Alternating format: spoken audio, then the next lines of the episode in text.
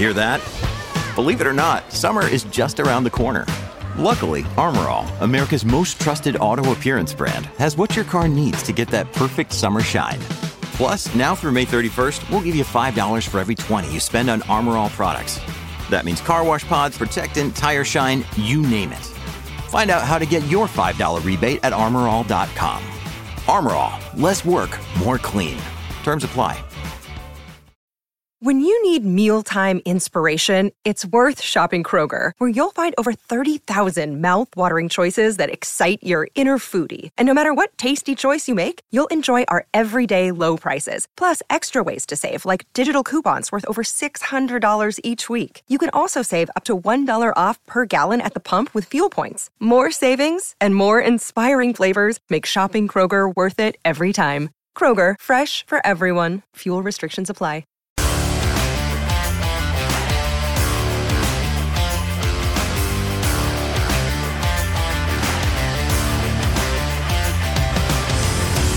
Hello and welcome back to a brand new DNF1 F1 podcast. I hope that you're all doing well and thank you as always for being here. It's great to have you along for a bit of F1 chat and discussion and welcome back to the second half, week 2 of the F1 2024 car launch mini series that we have been doing. This is episode 6 where we're going to be talking about some of the big hitters as they unveil their 2024 cars. If you are, of course, new to this series, you would have missed the first five episodes where we talked about the Haas, the Williams, the Alpine, the Stake Car, and of course the Visa Cash App, Racing Bulls, RB, whatever you want to be calling it. We talked about those five cars in detail. And in those episodes, I talked about how they looked in terms of the liveries. Not that there was too much difference because most of them were quite carbon uh, based as a foundation for their livery, but we did have a few surprises, most notably with the VCARB car, which came out last week. This week, of course, we are turning our attention to the Aston Martin, the Ferrari, the McLaren, the Mercedes, and of course, the defending champions Red Bull. But all of that will be to come in the days ahead. Today's episode, we are going to be talking about Aston Martin, the AMR 24 break cover for the first time. I should say broke cover for the first time. That's right, almost forget English there. But yes, they did break cover for the first time this season with their launch, which was quite an early one, 8 o'clock in the morning UK time on a Monday, which was quite handy for a lot of people that were doing their morning commute into the office on Monday morning. So nice for them to see that if they were interested. And surprisingly, it was a very short, uh, short launch we didn't get the usual presidential address that we often get from Lawrence Stroll and, you know, talking to some of the technical people like Dan Fallows, for example, and Mike Krack, and of course, interviews with Fernando Alonso and Lance Stroll. We didn't get any of that. We got a short video for about 90 seconds, and then we got some renders of the new car. And looking at the car for the first time, I got to say, I'm not surprised. It looks great. The Aston Martin, yep, the green is there for all to see. There is quite a bit more carbony colour on this car than I think we've seen in the past. But as I said, I think that's more keeping in with trying to lose as much weight as possible. But unlike some of the others that we've seen that have gone quite extreme on this, Aston Martin have overall produced a pretty good looking Formula One car. Is it as good looking and attractive as the VCARB car? Um, maybe. I think the initial shock factor of the VCARB car is obviously going to help its case, but this is certainly a very good looking car so far. Second or third best from what we've seen, without a doubt. I'm sure some of you may have different opinions on that one, and that's absolutely fine. But so far, it looks a very good looking Formula One car, as we've come to expect from Aston Martin.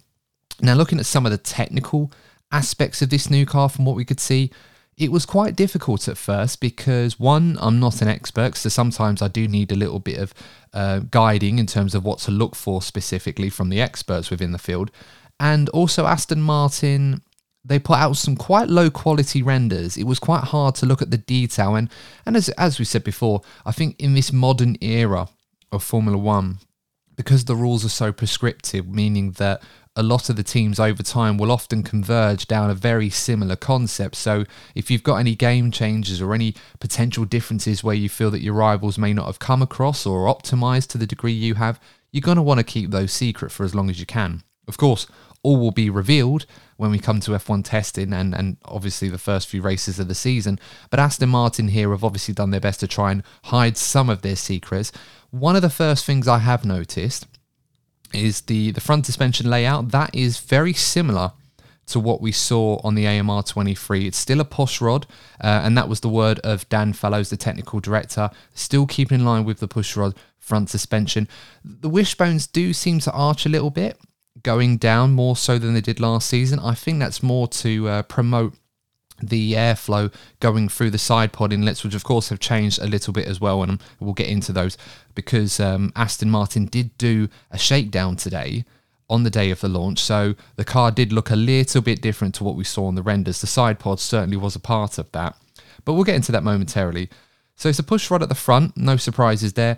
They've gone for a pull rod suspension at the rear this season. Now, I say they've gone for it. It's an inherited part as part of their uh, customer agreement, if you like, with Mercedes.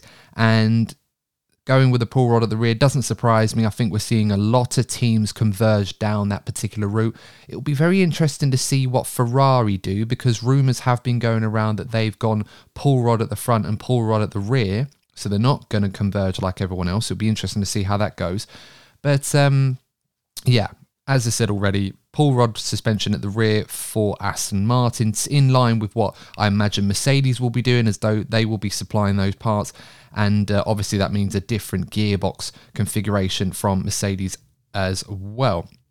And uh, Aston Martin did confirm as well. A lot, a lot of people suspected that the push rod, pull rod, uh, sorry, front to rear uh, configuration combination seems to be the way to go. They put out in their press release stating that the rear suspension had been optimized to maximize efficiency of airflow around the rear wing. So, yeah, very, very interesting stuff to see on that one. Uh, one other thing I noticed was, and this is quite interesting, and this may, if you're a Mercedes fan listening to this, this might also bring a little bit of hope towards what they're trying to achieve this season because this was quite a big thing. And uh, I'll try to explain this as best as I can. As, as, I said already, disclaimers out there. I'm not an expert when it comes to the technical stuff. A lot of this is based on stuff that I research or some feedback from some other experts in the field. So, you know, some of this that I'm learning is some of it's new, but some of it's stuff that I've understood from the past as well. So I should put that out there in case I don't explain this as well as some of the experts probably will do when they do their own reviews. But the upper forward leg wishbone uh, on the rear of the car. That's been mounted lower than last year. And I was comparing that to some images I saw uh, of the previous car. And the vertical angle that you normally get with the wishbone between the forward and rear leg of that upper wishbone, it's quite significant in creating what they call anti squat. And uh, it's quite an increase on last year's car. Now, you're probably asking, what is anti squat? What does it does? Well, ultimately, what anti squat is doing here is it allows in this case Aston Martin, to have a bit more control of the vertical movement at the rear of the car. Effectively, you could suggest here that this is uh, the aim of this is to try and control the porpoising better. And this is something that we saw Mercedes struggle so much over the last few years. This ground effect rule set has really hurt Mercedes because they just have not been able to produce a car that is able to handle porpoising to a degree where they can ride the car as low as they possibly need to to generate all the downforce they've been trying to exert onto the car. And that's ultimately one of the biggest reasons why they've lost so much lap time because they've just not been able to do that. Whereas Red Bull, for example, whenever you've seen Red Bull, they always ride the car very, very low, and they've always been able to control the porpoising problem so much better than everybody else, which is a huge reason as to why they've been successful. So, this is quite a big change on the Aston Martin. It does lead us into the direction that Mercedes are going to be doing something very similar on their car. And of course, Mercedes themselves, they pointed this to be part of the disadvantage that they had in terms of the platform control, which again, you know, ties in with the porpoising issue and the fact they weren't able to ride the car as low as they possibly needed to to generate all that downforce that they've been putting on. So, quite an interesting change there. Obviously, uh, I'm expecting a new chassis. It looks like there's going to be a new chassis on this Aston Martin. We didn't really get a good chance to see it properly, but obviously, an updated front and rear suspension with a new gearbox. The monocoque design looks a little bit different. So it is very much keeping in line with what Mercedes are doing. Now, I'm not suggesting that this is a carbon copy of the Mercedes because it's not. you know, particularly at the front of the car, Aston Martin would have gone and done a lot of their own ideas. But given how prescriptive the rules are and the changes that they know Mercedes would have made at the rear of the car and the suspension, it's likely that Aston Martin, when we see it in testing, will probably be quite similar to Mercedes to a certain degree. But as I said already, trying to keep in line with what Red Bull have been doing as well. Now, moving on to the, the side pod inlet, we didn't really see this in the renders, but we saw this on some images of the Aston Martin, which was doing the shakedown at Silverstone today. And you can see the underbite uh, bottom inlet of the side pods that we've seen on a lot of these cars that Red Bull very much pioneered. This is a bit of a variation on this from Aston Martin. And uh, obviously, I imagine that that is quite interesting to see. I don't want to see everybody copying this particular version, but it's nice to see their own version of this underbite side pod, if you like, to generate that airflow in and around the car, and obviously with the cooling and the side pods as well. So that's quite interesting. And uh, they've obviously changed the, the the roll hoop inlet as well. I should say. Almost sound like I wasn't sure there. No, it, they reading my notes here is uh, terrible sometimes when you record this live. But anyway, I digress. The roll hoop inlet that has changed. It's gone for that A structure, but it's quite circular, so it's quite open, which suggests that there's a lot more room there for cooling. Even though these packages are going to be as tight as they possibly need to be, there's plenty of cooling going on at the roll hoop as well, which is quite interesting. And uh, those were the changes I could see on the Aston Martin so far. So it will be quite interesting to see how they get on this season. I'm sure there'll be more that will be revealed over pre-season testing and, and the first few races. A lot of eyes will be on Aston Martin because this was a team that made a huge jump last season over the winter break. They went from a team that was in the bottom end of the midfield all of a sudden to the second fastest car over the course of one winter. So they can they have proven that they can get this right and they can put themselves into a good position starting off. It'll be interesting to see how they get on throughout the season. And that seems to be the emphasis of what Aston Martin are trying to achieve in 2024. Uh, Dan Fallows was talking ahead of the launch. He said that, and I quote, We want to make sure we've got a good platform for development, and that's what we've been really focusing on. Uh, another objective has been broadening the car's operating window across a wide range of circuits, and we want a race car that is more of an all rounder rather than one that just excels at a few. We believe that the AMR 24 provides the ideal platform for in season development and a sustained season long challenge. And that is very much the aim for Aston Martin this season. It's not necessarily enough for them now to build a car that is very good out of the gates it has to be a car that they can develop throughout the entirety of the season and one that they can really progress and hopefully uh, one that allows them to close up to the likes of Red Bull and maybe even Ferrari, McLaren, and Mercedes, who very much overhauled them towards the second half of last season. And Aston Martin, we saw them do a lot of experimentation on what was making their car work and what really wasn't making their car work. And they did this from probably from Silverstone, Zandvoort, Zandvoort onwards it never really worked out for them until we got to around Brazil, where Fernando Alonso, of course, had that brilliant podium for that long battle with Sergio Perez. And then after that, they really started to find their feet again and were really back amongst the big teams where they felt they belonged for most of the season. So that's going to be quite crucial for them. It's not enough just to build a good car, they have to make sure they keep that car good throughout the course of the season. Uh, one thing to note as well with Aston Martin that is quite relevant to what I've just mentioned they're still waiting for their new state of the art wind tunnel at the new facility to be available to them. That I heard will be operational later this year. So this car will be the first to benefit from that new wind tunnel, and I'm sure they'll be hoping to incorporate that into the new car as soon as possible. The 2025 car, of course, will very much be built with that being used at its fullest. So it's going to be quite important for them. And I think more than anything else, one thing Aston Martin will have to keep an eye on is the future of Fernando Alonso. I think him staying with the team is paramount to whatever success they'll be able to achieve, not only in 2024, but 2025 onwards. And I'm pretty certain that Fernando, whilst he still has an option to stay with the team beyond this season, he would no doubt be buoyed by the prospect of other options being made available to him. Uh, for example, we know it's likely that Red Bull probably won't consider Fernando Alonso because they'd want to protect Max Verstappen. And they've already earmarked Alex Albon as a driver that could very much go in that car from 2026 onwards. So they have that long term plan in mind. But then, of course, you get to Mercedes. And we know what's happened at Mercedes. Lewis Hamilton is going to Ferrari in 2025, and that means there is potentially a seat available at Mercedes for 2025 for Fernando Alonso. The plan, according to F1 journalist Mark Hughes with the race, suggests that Fernando is a plan B option for George as a teammate for George Russell for 2025.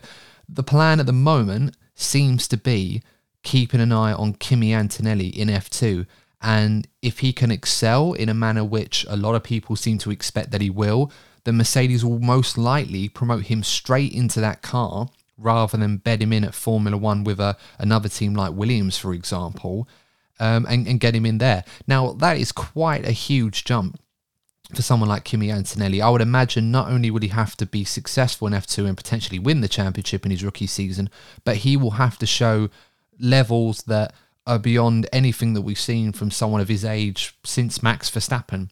And I certainly have no doubts that he can certainly pull it off. From what I've seen of him, he looks an incredible talent. But is it too soon to put him in that car in 2025? Maybe. Fernando Alonso might be a more suitable option. But of course, anyone that's followed Fernando Alonso throughout his career knows that he is a driver that just doesn't settle into a team. He tries to take over.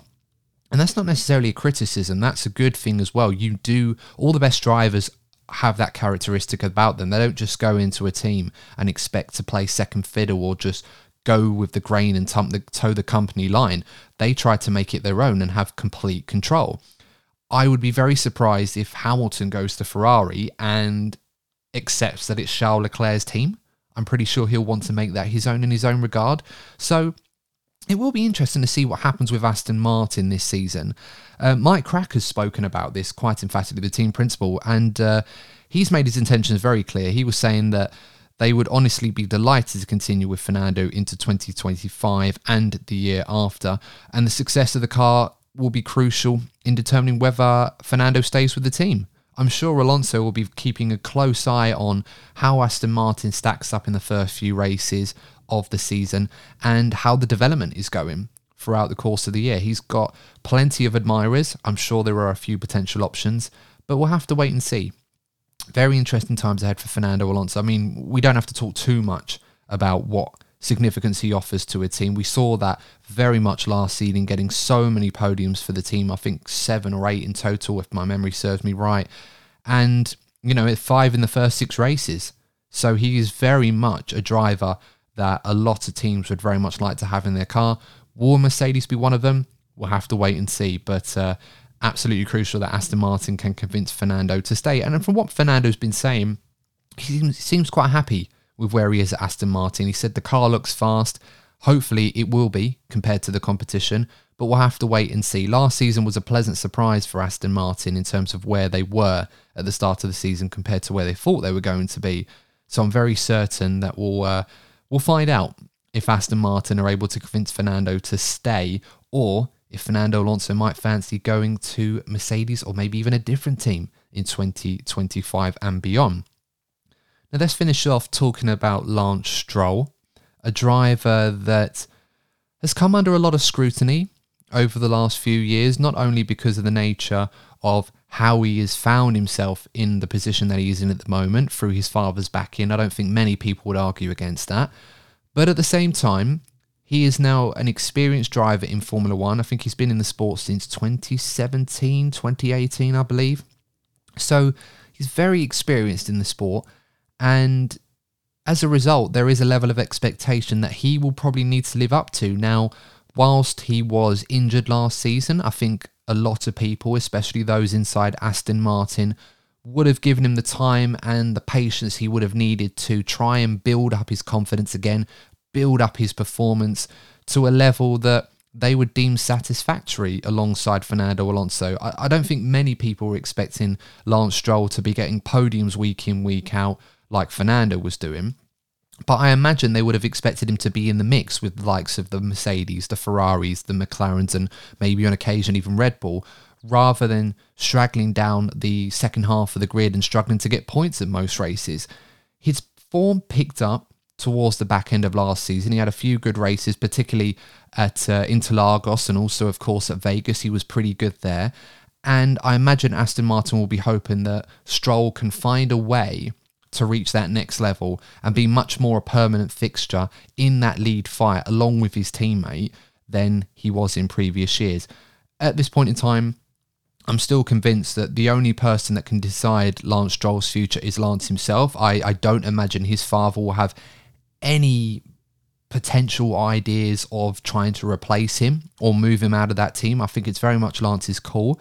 But of course, ultimately, what it comes down to is if Lance believes that he can get to that next level and compete with the marquee drivers and the top level teams in the sport. I mean, that's what he's there for. I'm sure everybody believes that they can. But for Lance, it, very much is a mental battle as much as it is a physical one for him this season. So we'll have to wait and see how he gets on. Hopefully, for his sake, that will be the case, but we will have to keep an eye on things. And of course, of Aston Martin, as good as the car looks at the moment, we're only going to find out if it can live up to the very high standards that it set for itself after the huge jump that it achieved in 2023. Will they achieve a similar one in 2024? Time will tell. We'll have to wait and see.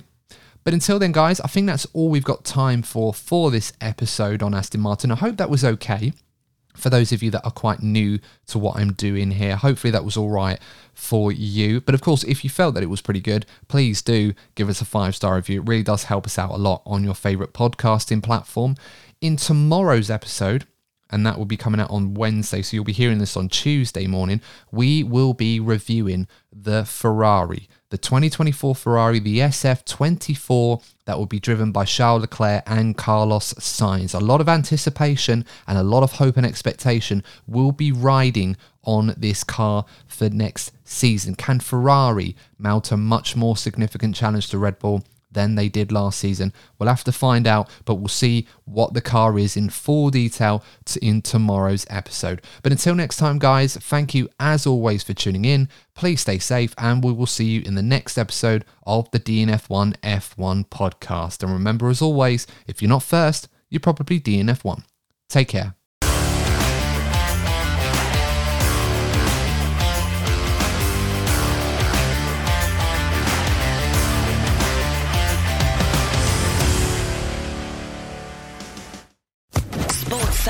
Podcast Network.